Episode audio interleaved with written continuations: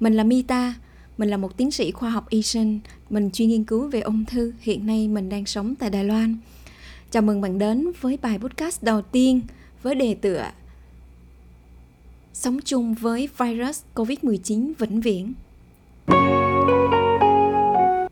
Tôi vẫn nhớ như yên từ năm xưa khi dịch bệnh Covid-19 vừa chớm bùng phát, người thân từ Việt Nam sang thăm tôi, tôi dặn dò cẩn thận việc thực hiện giữ khoảng cách, đeo khẩu trang, không ăn uống tùy tiện, không sờ tay tùy tiện lên mặt, mũi.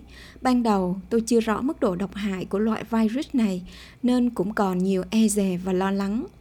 Cuộc sống của tôi đảo lộn vì loại virus này. Tôi không thể về Việt Nam, tôi không thể đến những đất nước khác như dự kiến tôi cũng đã từng buồn và cô đơn vì không thể đi du lịch thường xuyên không thể gặp gỡ bạn bè nhưng không lâu sau đó tôi tự khẳng định với bản thân mình, tôi cần phải sống chung với con virus này vĩnh viễn. Quyết định của tôi đã làm tôi hoàn toàn thay đổi. Tôi vui.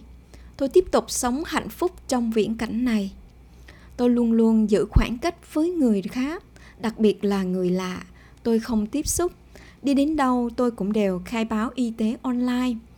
Bên đất nước chúng tôi sử dụng QR code tôi xịt cồn sau khi chạm những nơi công cộng không tụ tập bạn bè hội họp đông người không tùy tiện đưa tay lên mũi mắt miệng không ăn uống chung luôn đeo khẩu trang khi đi ra ngoài điều quan trọng tôi luôn nỗ lực nâng cao sức khỏe bằng cách thể dục đều đặn ngủ sớm ăn uống lành mạnh, bổ sung món ví dụ tôi khảo nghiệm thành công cách đây vài năm mang tên Siro Mitatron. Một loại siro vô cùng thần thánh mà các bạn đã đặt tên cho tôi. Thực sự ra, nó tên là kháng sinh tự nhiên các bạn ạ. À, và tôi luôn luôn kiểm soát căng thẳng. Nhân đây tôi xin chia sẻ với các bạn một chút xíu. Bạn muốn tìm hiểu về kháng sinh tự nhiên thì bạn à, lên YouTube Mitatron, bạn hãy gõ kháng sinh tự nhiên Mitatron sẽ có những video hướng dẫn cách bạn chế biến cũng như sử dụng bạn nhé. Thật là vi diệu đấy. Điều gì đã thay đổi trong tôi? Sau một thời gian dài theo dõi, đánh giá thống kê, phân tích khoa học, tôi nhận thấy con virus này không đáng sợ đến thế. Nhìn chung, nó cũng khá giống với những con virus cúm mùa. Những người nhiễm cúm mùa cũng có người nhẹ, người nặng, người tử vong hàng năm đấy thôi. Do đó, chúng ta không cần phải lo lắng và sợ hãi quá đến như thế. Tuy nhiên, có một điều đáng lưu ý ở cái loại virus này, đó là có rất là nhiều ca không có triệu chứng được ghi nhận.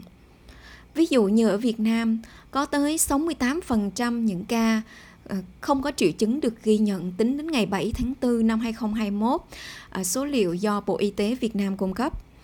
Vì vậy cho nên tôi cẩn thận hơn rất nhiều ờ, so với ngày xưa chưa có loại virus này và sự cẩn thận hơn của tôi đã được trình bày ở trên đấy.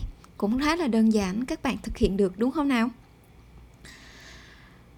Thay vì sợ hãi trong viễn cảnh này làm tổn thất thật nặng nề về mặt tâm lý, tài chính và công việc thì tôi chọn sống chung với con virus này vĩnh viễn.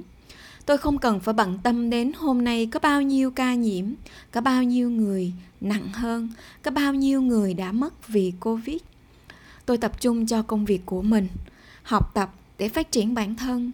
Tôi bắt đầu tham gia những cái khóa học online. Tôi bắt đầu tìm kiếm những cuốn sách hay để đọc tại nhà. Cuộc sống của tôi tuy không thoải mái đi du lịch như trước, nhưng tôi không hề cảm giác một nặng nề một tí nào. Tôi vẫn hạnh phúc vui vẻ mỗi ngày với tâm thế sống chung với con virus này vĩnh viễn.